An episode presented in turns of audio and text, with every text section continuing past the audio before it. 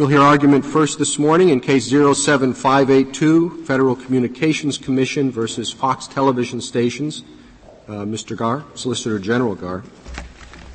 Thank you, Mr. Chief Justice, and may it please the Court. This case involves a challenge to the efforts of the Federal Communications Commission to carry out its statutory mandate under 18 U.S.C. 1464 and more even-handedly address indecent material that is broadcast directly into the home during the time of day when children are likely to be in the viewing audience. After reconsidering its policy in this area, the Commission determined that an enforcement action may be appropriate in the case of indecent language that is isolated as well as repeated.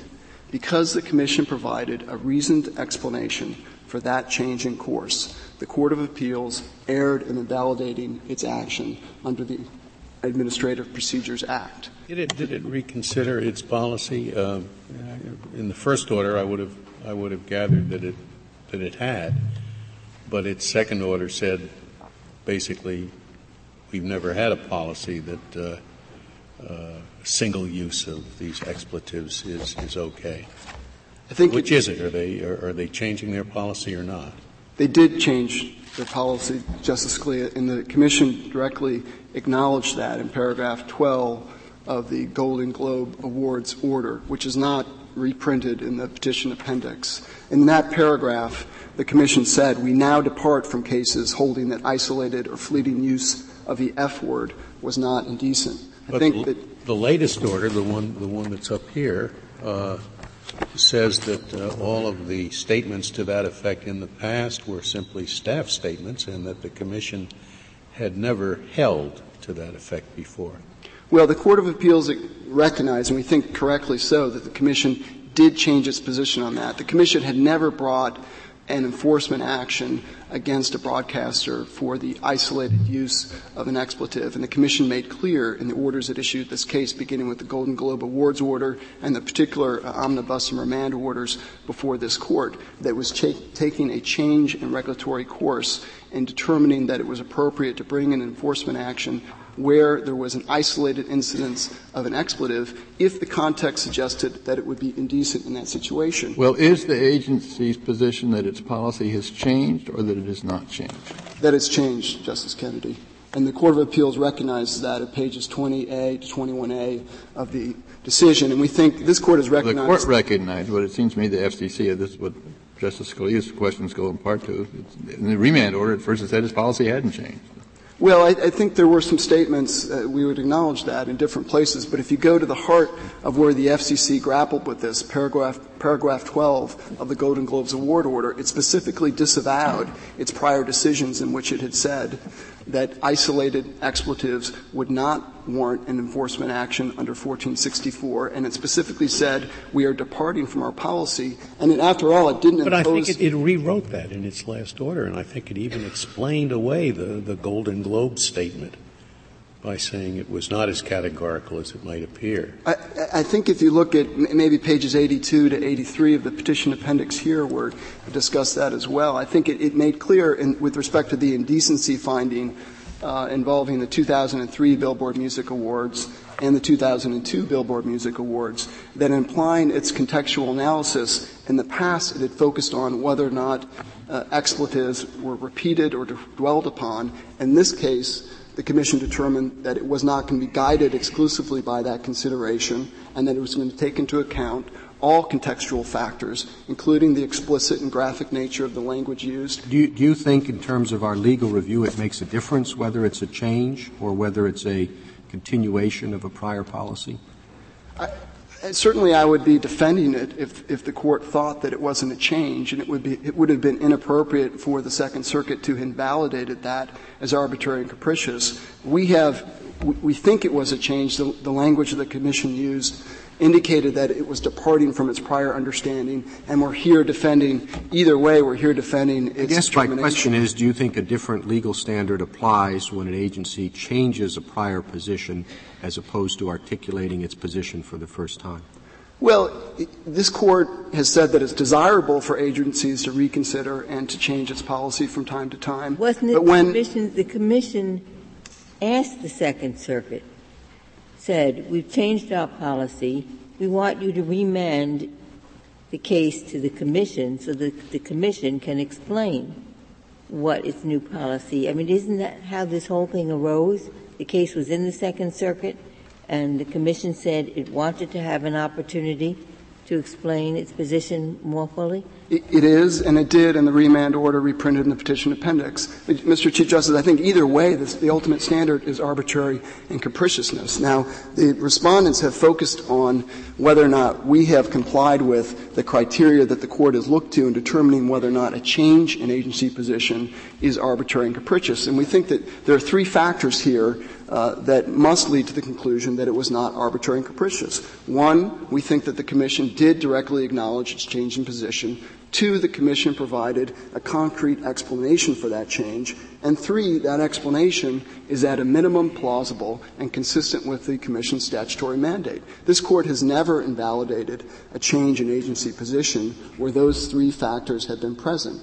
And if you look at the three uh, principal justifications that the agency used in explaining its change in position, I think it's, it's absolutely clear that this was, at a minimum, a rational policy choice uh, that the agency was committed was, was permitted to take under the Administrative Procedures Act. One of the problems is that it, seeing it in operation, there seems to be uh, no rhyme or reason for some of the decisions that the Commission has made. I mean, the Saving Private Ryan case filled with expletives, and yet the film about jazz history, words were considered um, a violation of the Commission's policy. So that there seems to be um, very little rhyme or reason to when the Commission says that one of these words is okay and when it says it isn't. Well, we, we, do think, of course, that there is rhyme or reasons to its determination. First, let me say that much of the vagueness um, type of arguments that the respondents are making, similar to your question, could be made equally with respect to the Commission's policy with respect to repeated utterances as well as isolated utterances. If you take the Saving Private Ryan and the Blues documentary example, those were repeated utterances cases. We're here because they challenged the Commission's change in policy to go from repeated utterances to consider enforcement actions in the case of isolated expletives, where they met its contextual analysis and where it was explicit, graphic, shocking, or pandering in the context. Now, I think certainly there are going to be situations, and this court has indicated that the vagueness inquiry doesn't turn about coming up with hypotheticals at, at the outer margins of a standard.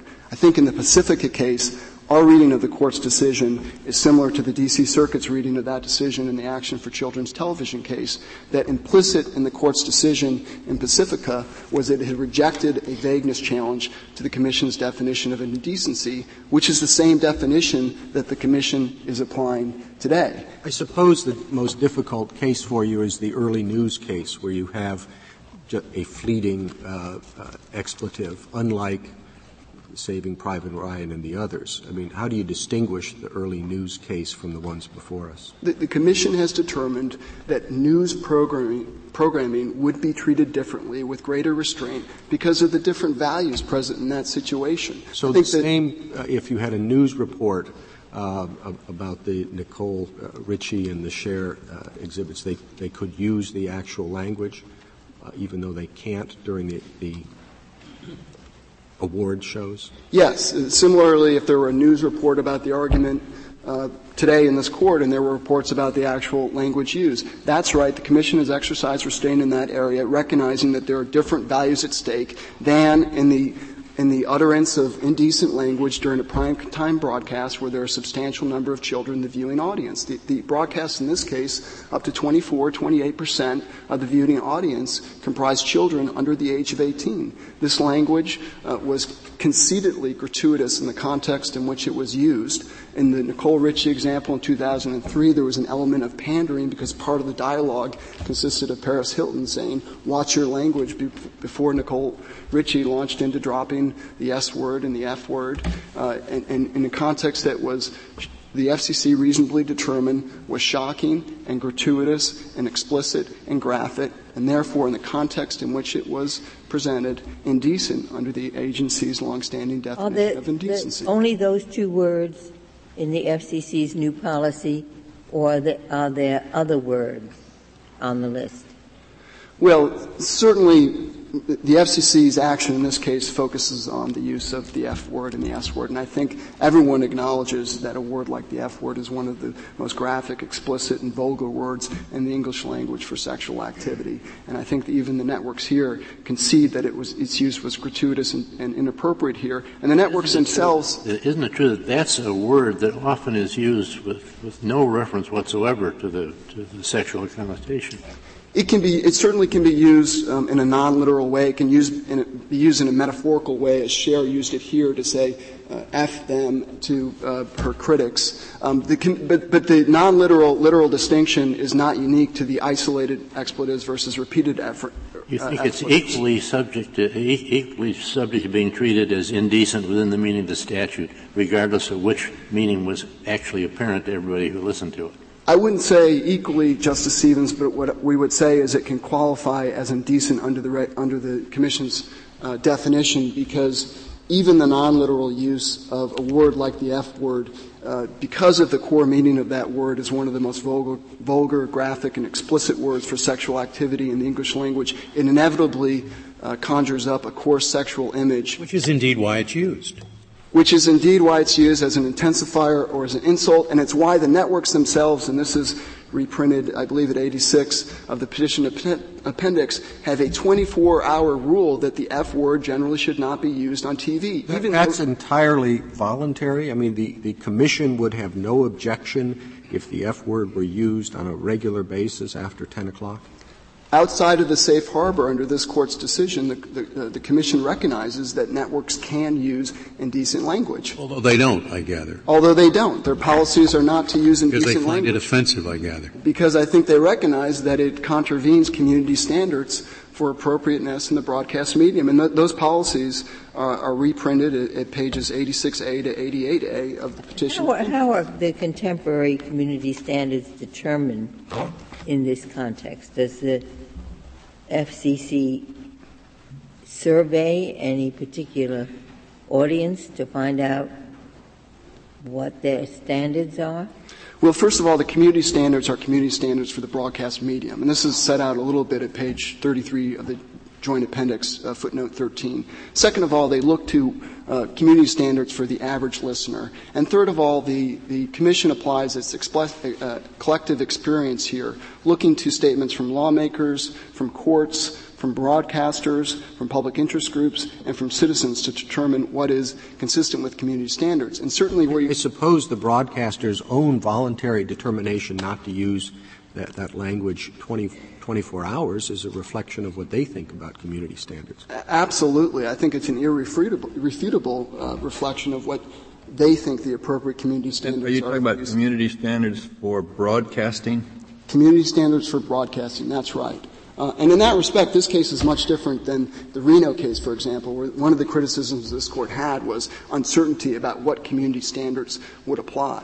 Another difference is, is that here you have the commission, an expert agency, making these determining, uh, making these determinations, drawing in part on the policies and practices of the regulated industry itself. For example, the self-imposed rule not to use the F word at particular times of day. And of course, you have the fact that broadcast television has always been subject to a lesser standard of First Amendment scrutiny. Now, still, I gather that's an issue with the constitutional questions. Is that still have the same force today when broadcast uh, medium is only one of several that are uh, that are available. In other words, it seems to me that the Commission might not be accomplishing terribly much if it regulates a particular medium when all sorts of other me- uh, media uh, are available that don't have uh, the, the Commission's oversight. We think it is, and we think it's reflected in the court's cases. Now, and let me explain why. But let me first say that obviously we think that this court does not need to and should not delve into the constitutional issues uh, in resolving the case before today. The only issue that we presented and the only issue decided below is whether or not the Commission has provided a reasoned explanation of the Administrative Procedures Act. Can I? Can I to, go ahead. Are you finished? Well, it, if I, if I can answer the question as to the force of the court's precedents, this court has repeatedly affirmed in cases like Sable, in cases like Reno, and in cases like Turner and Denver area that broadcasting is subject to a different and lesser First Amendment standard. The Commission in this case looked to the considerations that underlie that um, jurisprudential doctrine and concluded that they were still um, apposite. And that's at pages 108 to 110 of Petition Appendix. Most Americans still get their information and entertainment from broadcast TV. Most children, broadcast TV is extremely accessible to children because all they have to do is turn it on and then you have the network shows that they can have access to and broadcast television is still um, broadcast in a way that invades the home, the place, the one place where people typically don't expect to have uninvited. Yes, offensive. wasn't the rationale for the lesser standard largely the scarcity of the frequencies? I think that was a rationale in Red, Red Lion. This court in Pacifica didn't rely on that rationale in but discussing. It relied on Red Lion. Well, I, I, as we read the decision, Justice Stevens, and I understand it's, you wrote the plurality decision there, but as we read the decision, the court did not rest so much on the scarcity rationale, but yet on the unique pervasiveness of, of broadcasting, the unique accessibility to children, and the fact that broadcasting invades the home in a way that other technologies do not. That was before the internet.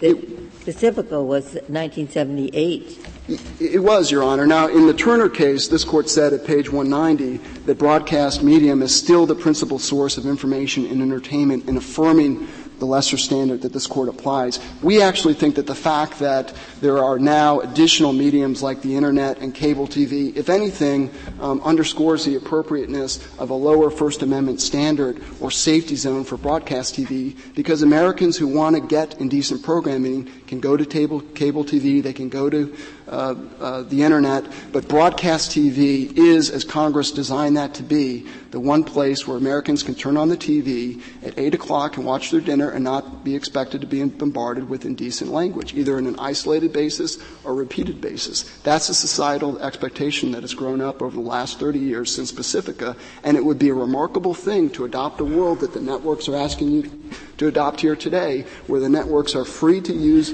expletives, whether on an isolated or repeated, repeated basis, 24 hours a day, going from the extreme example of, of Big Bird dropping the F-bomb on Sesame Street to the example of using that word during Jeopardy or, uh, or uh, opening uh, the episode of American's Idol. I just have a practical question. I, am just curious about this.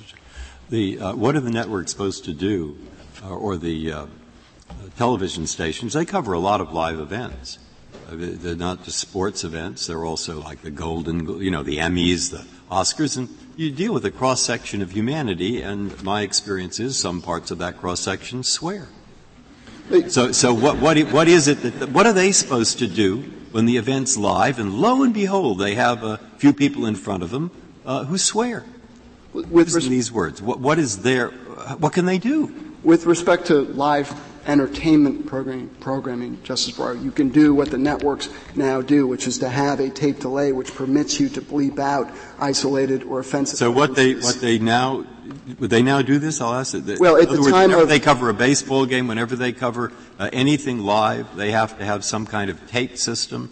Uh, or for the Emmys, or for, everything is on tape and it's all delayed five seconds? No, it varies based on the the type of programming. For example, the Commission has acknowledged, and this is at pages 94 to 95A of the, of the petition appendix, that, that breaking news coverage is different and that it will not uh, approach it the same I'm way. not talking about breaking news coverage. I, I guess I'm talking about, you know, any one of a, th- they, they cover the wrestling matches, they, they cover the, uh, you see what I'm driving at, and I, and I would like to know what is the state of the art. You're saying the state of the art is right now when I turn on my television set, they all use a delay.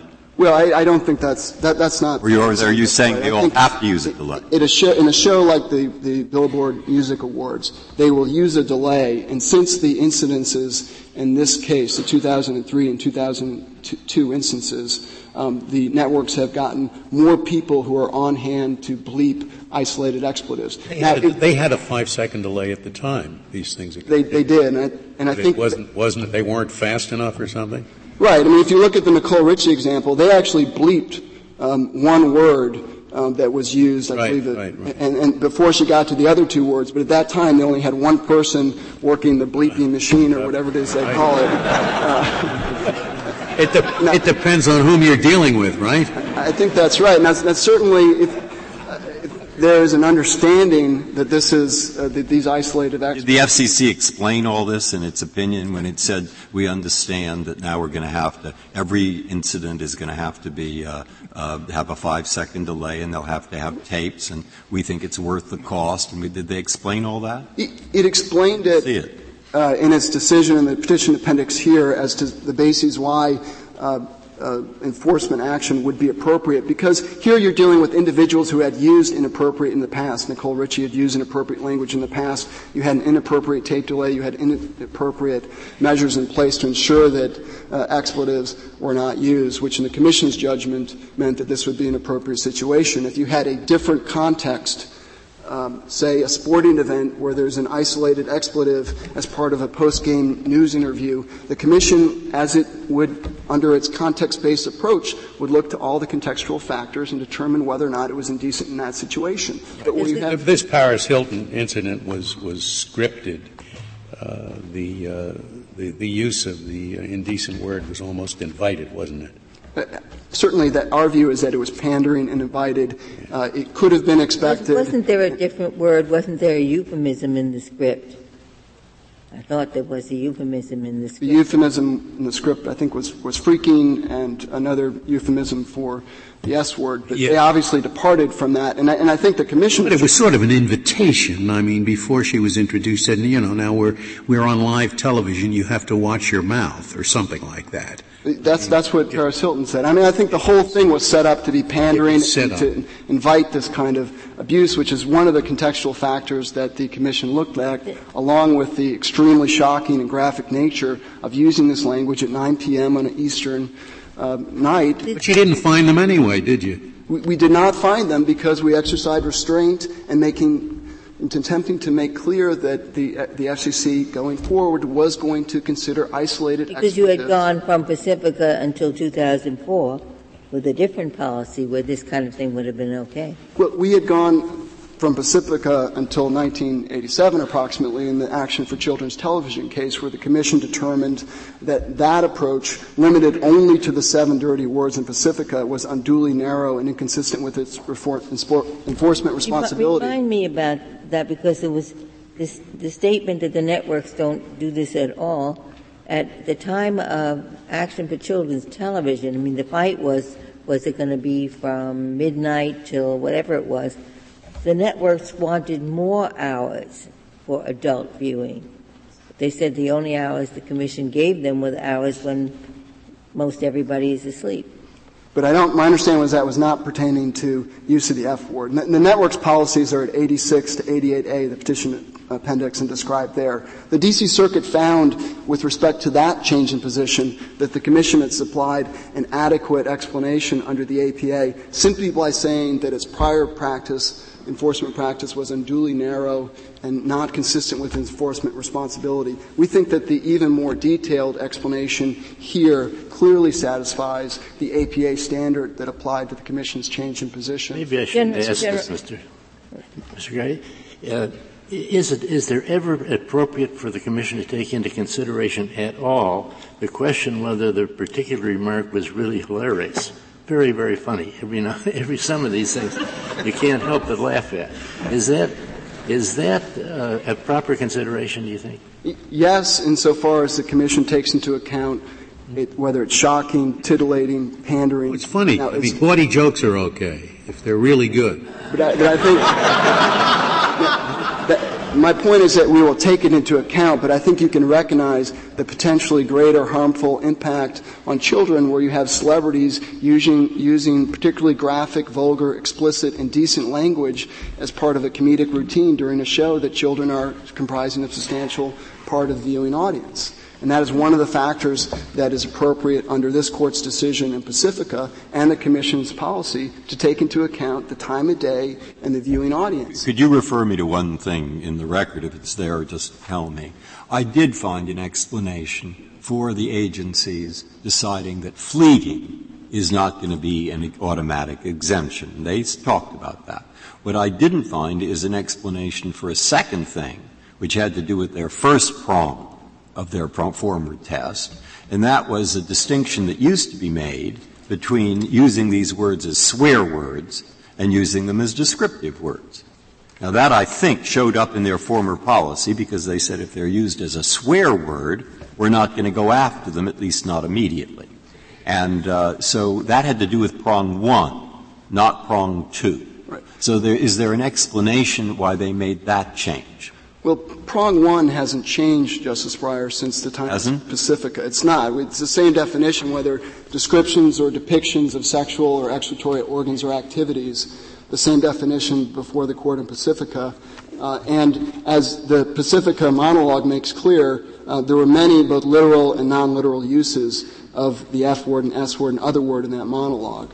So I think the Commission's position is this kind of language has always been indecent, which is what's changed is it's now going to consider enforcement actions when it's used on an isolated basis on a context-based approach. If I could reserve the remainder. May, may I just ask one question? It's about the bottom line in your brief. I mean, this whole argument has an air of, well, really futility because the Second Circuit more than tipped its hand when it said, and even if they gave a reasoned explanation, we have grave doubts whether this would be constitutional.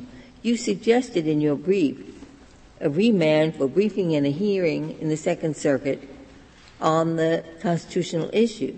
So is, is there a way that we can say, well, really this, this issue that's before us now is ignoring the big elephant in the room. We'd have to get to that anyway. Well, it, that approach would be consistent with this court uh, not deciding issues that haven't been decided below in the general practice of constitutional avoidance. Now, the, the Second Circuit, at three different places in its decision, on page uh, 2A and page 35A and at the end of its decision made clear that it was not deciding the constitutional issues. Judge Leval, who dissented, didn't say anything about the constitutional issues. So we certainly want another crack at those issues before the Second Circuit. And respondents, after all, are not simply asking this court to hold that the use regulation of isolated expletives is unconstitutional, but that any broadcast indecency regulation is unconstitutional. And at a minimum, before this court entertains that kind of radical constitutional shift, it ought to have the benefit of a Court of Appeals decision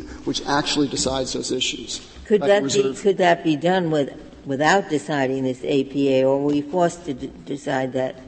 Well, we think that the court is forced to decide that because that's the basis that the Court of Appeals has invalidated the Commission's action. The court should reject that decision, which is incorrect under the APA, and send it back for consideration of the network's other arguments. Thank you, General Garre.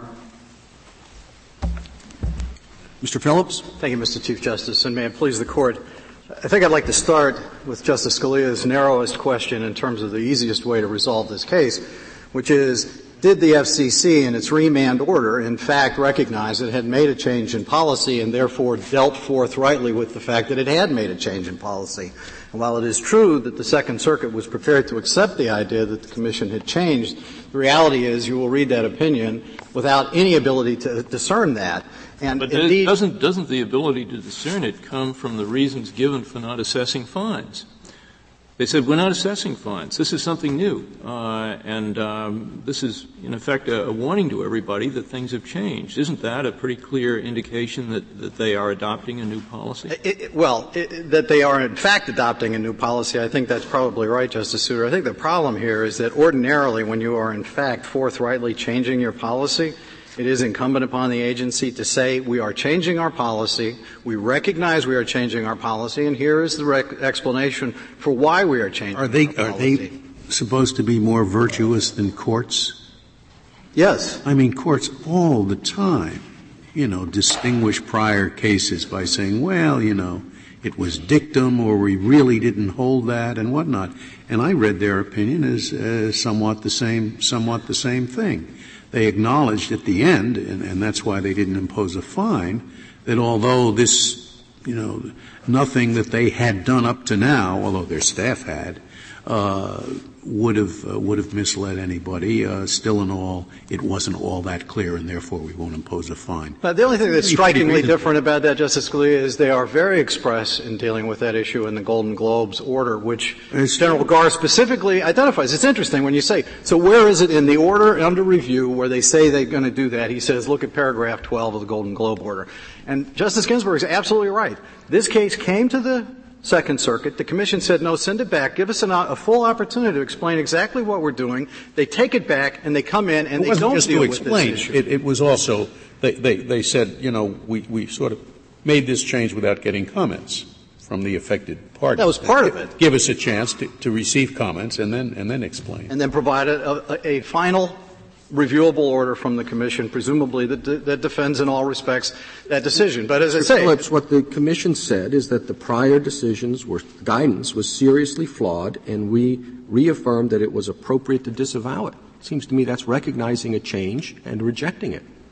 It's at page 82A. Right. All, all I'm suggesting, Mr. Chief Justice, is that there is equally an opposite language in which the Commission, and the Second Circuit acknowledged this too, in which the Commission seems to back off whether or not it thinks it has made a change in this particular order. And it does, seems does, to be reasonable. I'll the same question I asked your friend. Does it matter?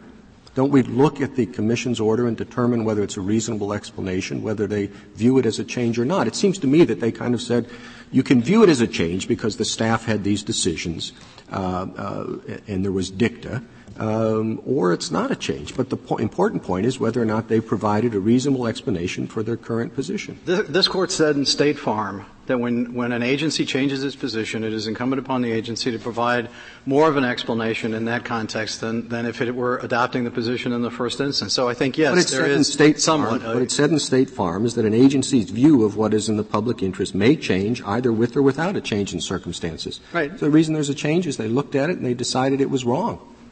Yeah, well, I, I mean, I, I, think it would, we, we wouldn't be having this debate if the Commission had simply dealt with this issue in the same forthright fashion that it did with respect to the Golden Globes order. But even if the Court accepts the idea that there is a change, it seems to me quite clear that the Commission has not even remotely satisfied its, its obligation to demonstrate that that change is not arbitrary and capricious. And I think it's you important. agree that it's enough of a uh, justification for the change that they think the other policy was wrong. They don't have to say circumstances have changed, the facts are different. It's enough to say, well, whatever the Commission used to think, we think differently. And then explain why. And then explain why. And, and, that goes then to what I think is the next point that I'd like to make, which is to answer Justice Breyer's question, which is where in the opinion does the Commission explain the change in position with respect to, to the first prong of the indecency standard, which is whether or not these words inherently mean either sexual or excretory activities. And there, it seems to me, there is a, whether there's a change or not, the reality is that from 1978 until 2004, this kind of language was used routinely without the Commission remotely suggesting that every time it was used, it necessarily had a particular meaning. And then suddenly in 2004, this language has changed its tone completely, and there's no explanation for what is different or what is the reason for adopting that particular view. The fact that the, that the reading of that is so fundamentally at odds with the way the court. He said that they, they gave the, the reason for their current belief. They said even when it is used just as a swear word or as an expletive, the reason it has its impact is precisely because it refers to these excretory or or sexual activities. That what, that's what what gives gives it its zing. This court expressly said in Cohen versus California, in, in talking about exactly the same word, that it cannot plausibly be maintained that this vulgar allusion would conjure up, sub, sub, up such psychic stimulation. And if the court would say that in 1970, it applies with even more but force that's not in the Commission's position. The Commission's position here is not that when these words were used, people necessarily thought of a literal meaning. Instead, its position is that the reason these words shock is because of its association with the literal meaning. It's a different question than what was being addressed in Cohen. Well, all that Cohen says is that you cannot immediately jump to the you would you it wouldn't even remotely strike you that the reason the language is being used is for its why, particular why sexual think, meaning. Why meaning. do you think the F word has shocking value or emphasis or force? The, the same reason the S word does. It's because in some because circles it's, it's inappropriate. With, because it's associated with sexual excretory activity. That's what gives it its, its force. I, I mean, I, I, mean, to say that, I suppose, is, is, you can say it, but I don't understand on what basis. There's no empirical support for that. There's no anything in the records that remotely suggests that. Don't use gollywoggles in, in, instead of the F word. But people use all kinds of euphemisms for it, and nobody blinks about it. The point is that, it, that for 20 some years, the Commission didn't draw that inference, didn't reach that conclusion, and nothing has changed over those 20 some well, years. One thing has changed. Thank you, Justice. One, one thing has changed, I think, from the record. And, and let me ask you whether if the Commission had given this explanation, it would, in your judgment, satisfy the arbitrary and capricious standard. What if the Commission said, uh, you know, our, our, touchstone under prong one uh, is community broadcast standards. And we have assumed over the years that people really didn't get too exercised uh, by the usage that we have, uh, we have permitted. But we are now getting all of this mail from people who are very angry about it and they find it extremely offensive. And therefore, I guess our prior community broadcast standards were wrong. We weren't taking into consideration the way people actually felt. Now we know how they felt because of the mail we're getting, and we're changing our policy for that reason.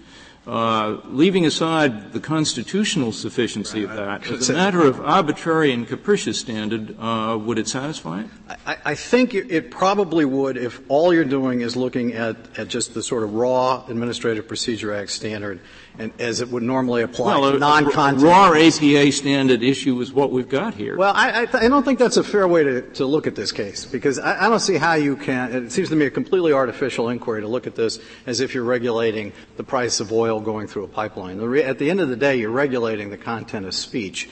And therefore, the First Amendment ought to inform everybody's assessment of what can the Commission do as it moves if in that, a more content restrictive way. If that's the case, then the concept of constitutional avoidance is, is somehow out of this case and, and similar First Amendment cases. Because we're always going to, if I, when, when, when you say you really uh, can, cannot separate that precisely, uh, we're always going to be getting into the constitutional issue either expressly because we accept your view or covertly because we say, boy, we know what's around the corner. Uh, and so if, but, if, but if we accept your argument, we got to change the constitutional avoidance doctrine. No, I, I, don't think that's exactly right, Justice Souter, because the, the, the, constitutional avoidance doctrine is not going to be much of a problem, obviously, unless there is a grave constitutional threat. So it's not every assertion of the existence of a constitutional issue that suddenly triggers withdrawal. The, when you're dealing in this area, which is content regulation and restriction on the basis of content, seems to me that's inherently a First Amendment problem. And when you're in that world, then it seems to me the agency, even in the APA context, has more of a responsibility, or at least the court should say it has more of a responsibility to explain. I thought we've held that uh, the court can't engage in such uh, ex- expansion of and additions to the Administrative Procedure Act. I thought that was uh, well, the Administrative one Procedure of our Act expressly says decisions that uh, that what it says it says, and we cannot add additional procedures. You're, you're suggesting we add an additional procedure that when it deals with speech, the explanation has to be really good. Well, the the, the not Administrative Procedure Act also says not in accordance with law, which also refers to other statutes and obviously the Constitution. So it's not as though I'm asking you to add more to what the Constitution. You're asking for a higher standard on the, the APA. Well, I don't, and I, yes, I am asking for a higher standard under the APA because we're talking about content-based restrictions that, on speech. How is that consistent with Vermont Yankee? Because it wasn't talking about restrictions on speech, Mr. Chief Justice. So you are saying that we add to the APA when we're dealing with a particular area. What, which, of well, our, it, which of our cases support This that? court hasn't, hasn't had to hold that in any particular context, but the reality is that as a logic matter, if you're thinking about it, it you know, there is an, a, a restriction on in accordance with law, the First Amendment is obviously with law, so you have that limitation well, in maybe there. Sometime, and in order to avoid you'll be in those issues, to argue your constitutional issue, but we can't assume that you're right on the Constitution in applying the APA. All I'm saying is that it seems to me a remarkably artificial inquiry to look at this as if you're regulating the price of oil going through a, through a pipeline as opposed to what you're talking about. you should have here. complained to the lower court about that. You should have said, please don't decide this on the APA issue. This is a First Amendment case. You should reach the constitutional issue. Well, we but, certainly but, but, but you win on the APA issue, and then you come up here and say, I don't want it. I don't want to discuss the APA. I want to discuss, uh, you know, the First Amendment. Well, Justice Scalia, I'm, I'm perfectly content to talk about the APA because the, at, at, the end of the day, the APA simpliciter, not the APA, uh, you know. Well, I like the more complicated version, but I, am I'm, I'm happy to deal with the simpliciter one as well. But the, but the reality is, it goes back to Justice Breyer's question. At the end of the day, the, the important part of this is what explains this fundamental shift. Now, I think Justice Souter, uh, you know, has probably made a, a respectable argument on, on, APA grounds, but unfortunately, that's not the position that the FCC took. Does good stuff now and then. I have nothing but the highest regard for. but but the, the other the other part of this case that seems to have gotten lost track of is that this is not a statute that is that, that, that the commission has the responsibility to enforce. This is a criminal statute. This is section 1464. And through section 503, the commission doesn't have broad-based discretion to define for itself these terms. The commission has to decide what, what is indecent within the meaning of a federal criminal statute, which means we're entitled to the rule of lenity, which means we're entitled to an interpretation of that first prong, which in dealing with indecency says that it has to describe or depict sexual activities. Well, when you talk about the rule of lenity, I mean, the point is that this change, if there is a change in policy or whether it's adequately explained, simply gets you in the door. They say then once you're there, we just look at all of the circumstances and the context. So we don't, it seems to me in their enforcement decisions, their decision not to impose sanctions, their decision not to have this count against you uh, in future proceedings, they're being very lenient. Well, they're being lenient in one sense. I think you have to step back, Mr. Chief Justice, and recognize what, the, what, the, what we've got here. We're talking about an extraordinary in terrorem regime that the FCC has created. And, and I would commend to you all of the amicus briefs from the NAB, from the former FCC officials, and from others who describe in, in exquisite detail the chilling effect that this particular scheme may have. To be sure, you know, Fox isn't, being immediately penalized by this, but to go back to Justice Breyer's question of, of General Garre, where he said, you know, does everybody have everything on tape and delaying? No, of course not. And why not? Because it may be one thing for Fox to be able to put a show like this on a, on a delayed basis.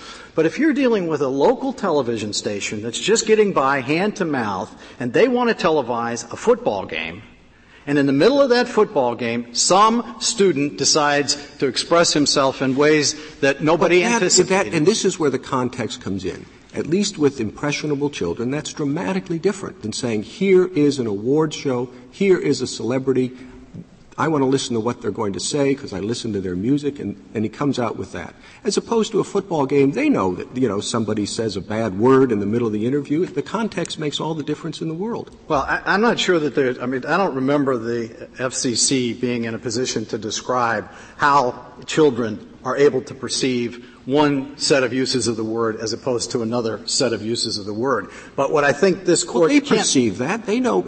I mean, it's one thing to use the word and say that saving Private Ryan when your arm gets blown off. It's another thing to you use it when you're standing up and saying awards. You, you can't seriously believe that the average nine-year-old, first of all, who's probably more horrified by the arm being blown off to begin with, but but putting that aside, you, it cannot possibly be that that child has more of a reaction to that word in that context than if a young high school football player is running down the field screaming a, particular expletive. Why can, the young football player is not a celebrity that they follow.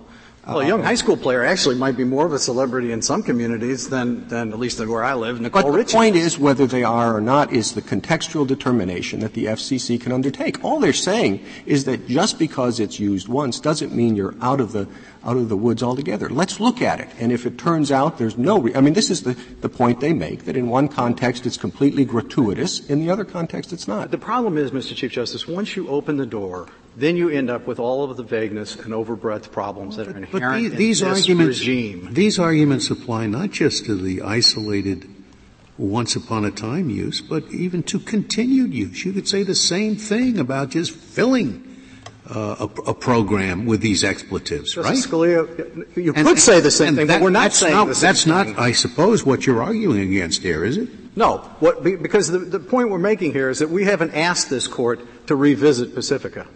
And the, and the point is, is that when you move away from Pacifica, which is the verbal shock treatment formulation, and say, you know, that's perfectly consistent with the First Amendment and with everything that, that agency decision making requires, and say that's all right.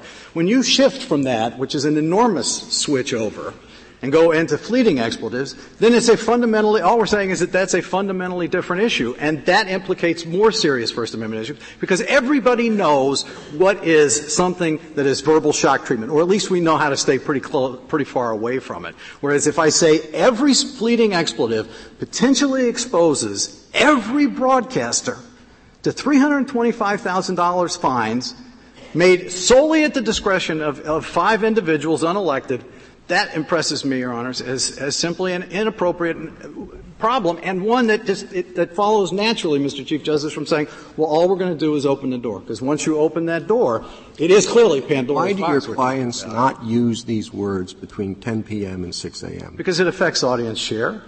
There are some people, some people who share because some people are offended by it. Not the whole community. There are probably a lot of people who would actually prefer to have more of it.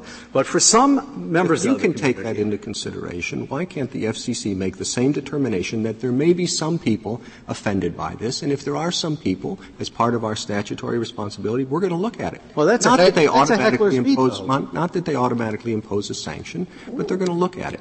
Well, first of all, that's a heckler's veto, and, I, and, and there's long holdings in this court that suggest that simply pandering to one small segment of the population is no way to enforce First Amendment rights. So that's, that, I mean, that's my primary answer there, to this. There goes Pacifica.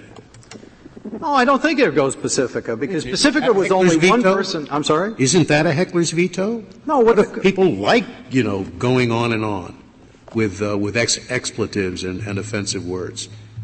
Are, are, are, those of us who are offended by that hecklers, and you can't take our positions into account because you're, you're giving effect to a heckler? I mean, I think you can take them into account, but the problem is the, the Chief Justice's question was why do we have a 24-hour rule? And the answer is it's one thing for us to voluntarily assume that.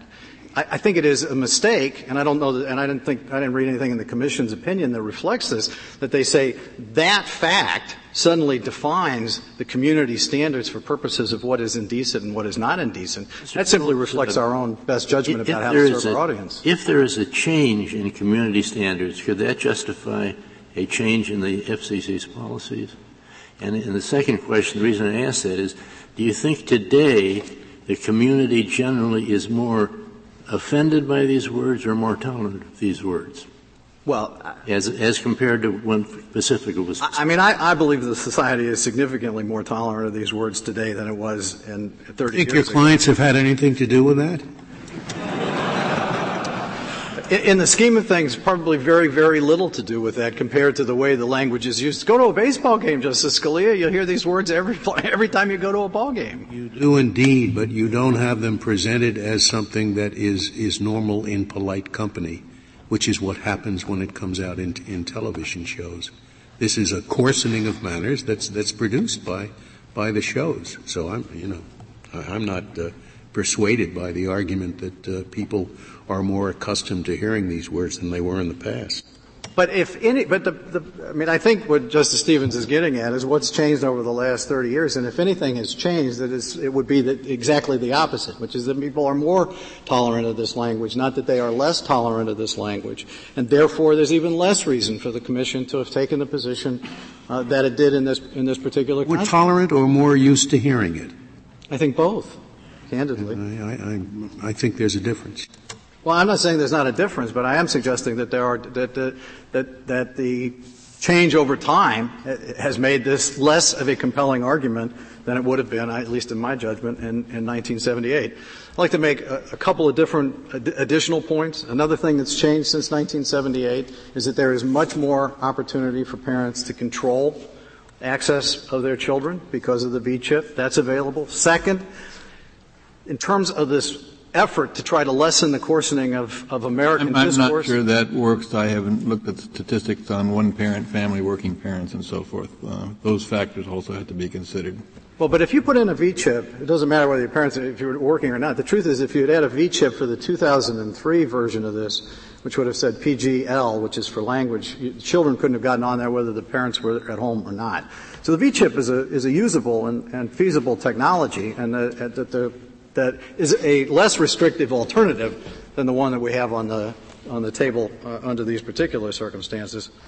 The um, I wanted to go back to the to the statute, the, the fact that this is a criminal statute. Again, the commission is not arguing here for broad uh, recognizing or accepting or arguing for that they have a broad delegation of authority. They don't have the authority to decide what indecency is. You were, you were pursuing the uh, practical thing about the tapes and so forth when you got onto a different subject, which was the, the, nature of the program. I just wanted to be certain you're finished with what you wanted to say there, because uh, I'm interested in the practical question of uh, do all the stations have tapes and leave sports events out of it and leave news out of it. Uh, are there other events uh, that uh, these small stations might want to cover that don't have the tape or that now don't use the tape? Anything else you want to say about that? Right, well, I'm mean, interested in the practical problem right.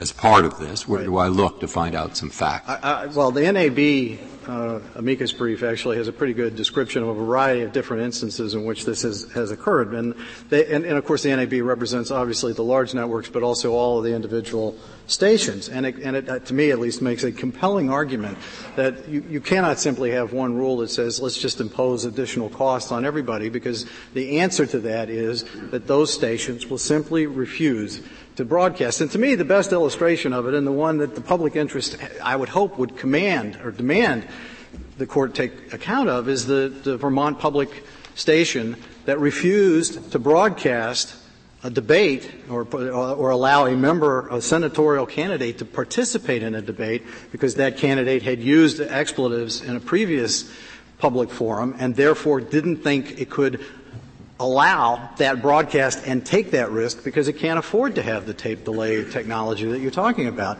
And that to me is the quintessential example, but there are loads of them, and it's going to just get worse once you decide to get past the notion that a fleeting expletive, no matter how it arises, requires you to justify it. Because we went from a system that said we will, in general, never condemn fleeting expletives to the system that exists now, which is we routinely condemn them unless we think it's okay. And that's a system, it seems to me, this court ought not to countenance. It's embedded in the Second Circuit's decision. The court should affirm that decision and vacate back to the commission so that it can go forward, or excuse me, remand back to the commission so it can do the best it can to try to come up with a justification that satisfies both the APA and the First Amendment that it has not done so far. Mr. Phillips, the, this is similar to the question I asked General Garre.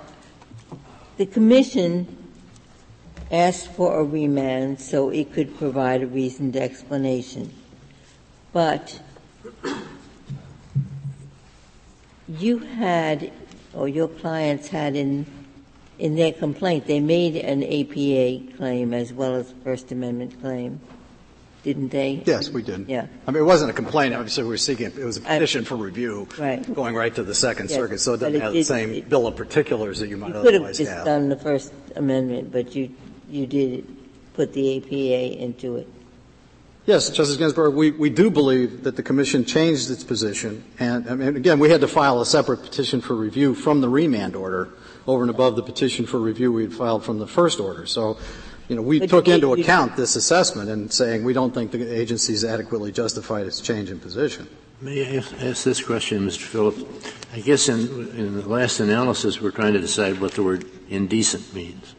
Yes, and do you think that the word indecent can have that that a fleeting uh, expletive could be not indecent, but the same words could be indecent if they're repeated several times? I think, it, I mean, to me, it's hard. I, I don't think so. But I, I can understand that Pacifica could be read that way, although in Pacifica itself, George Carlin does in fact use the fleeting expletive in an explicitly sexual way at, at times. But I, I think the hardest case, candidly, is a situation where you have a string of expletives, all of which are clearly not designed to reflect anything about sexual activity and what you do in that situation. That is the hardest case. No, but I, am not, not sure I make my question as clear as I should if we're trying to define the term indecent, yes. Uh, does, the, does the number of times the word is used in a particular context make a difference in the oh, definition? I apologize. I didn't. I misunderstood your question. No, I don't think so. I think the question, the first prong of the indecency inquiry, is whether or not the particular language used does in fact describe or depict sexual or excretory activities or organs. And that's the number one inquiry. And I don't think the number of times in which you use it affects. But I think as a matter of statutory definition, if a particular word can describe those uh, uh, activities, it's equally indecent if it's used for a different purpose. I, I would have thought that since you're dealing with a statute that, is, that imposes criminal sanctions, that if you have those two alternative interpretations available, you have to choose the, the, the one that is more favorable to the defendant. And therefore, you would, you would say that the because fleeting interpretation okay. would not be indecent. That's the interpretation. I'm sorry. You should accept. Say because one interpretation of an ambiguous word would not be indecent. You're saying the rule of lenity and that sort of approach would require, in a criminal case, to just adopt that that definition. That would be my argument, yes. But that, I mean, you're dis- correct me if I'm wrong, but your colloquy with Justice Stevens is sort of is a way of phrasing the issue in the case because you're saying, I think, prior to this, prior to the change, the Commission uh, interpreted indecency in terms of indecent practice. And what the Commission is now doing is defining indecency in terms of the meaning of a word. It's, it's, it's relatively going from saying indecency uh, is a practice, i.e., repetition of certain kinds of words, to saying indecency uh, is is the repeti- is the use of any word which is itself indecent. That, well, I, I, I agree with that completely, Justice Souter. No, that's exactly yeah. how you can characterize it. I mean, I, it, it, may not be the precise verbal formulation we use, but candidly, that, that is essentially the way Judge Leval looked at it. He just said, at the end of the day, because I think I have to defer to the agency, I'm going to let them have that interpretation. But what I'm suggesting is that's not the, the appropriate approach. Let, let, me ask about uh, deferring. The, you seem to be suggesting that since there is a criminal penalty for violation of this statute, the agency has no role in, in defining uh, what, what the terms of the statute mean. Justice Scalia, it is the language of the statute itself that suggests that, because the statute says that the Commission may find violate, may, may impose certain enforcement actions for people who violate Section 1464. That, of course, is a criminal statute. Therefore, it's not a statute that's been delegated to the agency's broad discretion to decide what falls within that language. It is within the agency's discretion to choose a penalty that, in fact, enforces that criminal dictate. And to go back to Justice Stevens' position, or I suppose I shouldn't give it to your position it's my position, but the one that I think you, we, we were discussing, if you have a choice of two ways to read indecency, you have to read it in a way that's more favorable to the defendant. That precludes the approach that the, that the government has taken in this particular case. If there are no further questions, Your Honor, I urge you to affirm. Thank you, Mr. Phillips. Uh, General Garre, you have two minutes remaining. Thank you, Mr. Chief Justice. Uh, first, Justice Scalia, it's on page 82A of the petition appendix where the Commission acknowledges the change in the order at issue in this case. Um, Justice Breyer, going back to your question about whether the Commission's definition of indecency has changed, it is not, and that's made clear at page 73A of the petition appendix where the Commission says, quote, a long line of precedent indicates that the use of the F word for emphasis or as an intensifier comes within the subject matter scope of our indecency de- Does it definition. explain, I mean, the change I saw was that previously the use of these words as a swear was treated differently from the use of these words as a description. I, I, I and that after the event, it's not treated differently. It, it explains on page 74 why the Commission has determined that these words are indecent. And the Commission has always treated both literal and non-literal uses of these words as inde- potentially indecent under its contextual analysis. Um, we think that Justice Ginsburg's decision for the D.C. Circuit in the Action for Children's Television case provides a roadmap for resolving this case, where the court separately addressed the APA question of whether the agency had provided a reasonable explanation, and then separated out the constitutional issues, which this court need not address Could I because the issues weren't one decided. question that just occurred to me? Do you think the use of the word dung, D-U-N-G, would be indecent? I think it would probably qualify under the, the subject matter definition, but it probably wouldn't be patently offensive under community standards for broadcasting. The one thing that can't be disputed seriously in this case is that the F word is patently offensive under community standards for the broadcast medium. This court should reverse the decision below on the APA question presented and remand the case for consideration of respondents' other the arguments. S word in there too, and even Judge Leval said he didn't understand why that word should be on the list. Well, we certainly think that under community standards that that word is patently offensive as well. And, and certainly, you know, we think that the, the, F word itself is clearly patently offensive. We think that the S word is patently offensive. This court did so, uh, we think, had that view in the Pacific case as well, because that, of course, was one of the seven dirty words at issue in that case.